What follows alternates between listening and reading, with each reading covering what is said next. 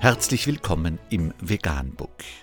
Wir liefern aktuelle Informationen und Beiträge zu den Themen Veganismus, Tier- und Menschenrechte, Klima- und Umweltschutz.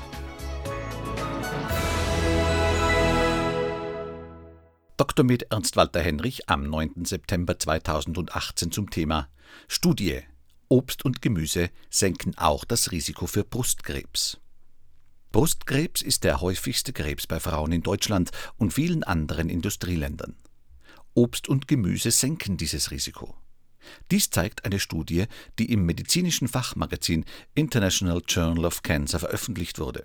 Die Wissenschaftler vom Institut für Ernährung der Harvard University analysierten die Daten von über 180.000 Frauen. Diejenigen, die täglich mehr als 5,5% Portionen Obst und Gemüse konsumierten, zeigten ein um 11% niedrigeres Risiko für Brustkrebs als die Frauen, die 2,5 oder weniger Portionen verzehrten. Besonders das Risiko für aggressive Brustkrebsarten war deutlich niedriger. Eine Portion Obst oder Gemüse entsprach etwa 60 bis 70 Gramm.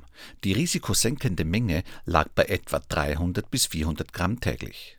Beim Konsum von Kohl sowie gelben und orangefarbenen Gemüsesorten war der Zusammenhang mit einem niedrigeren Risiko am deutlichsten. Vegan, die gesündeste Ernährung und ihre Auswirkungen auf Klima und Umwelt, Tier- und Menschenrechte. Mehr unter www.provegan.info.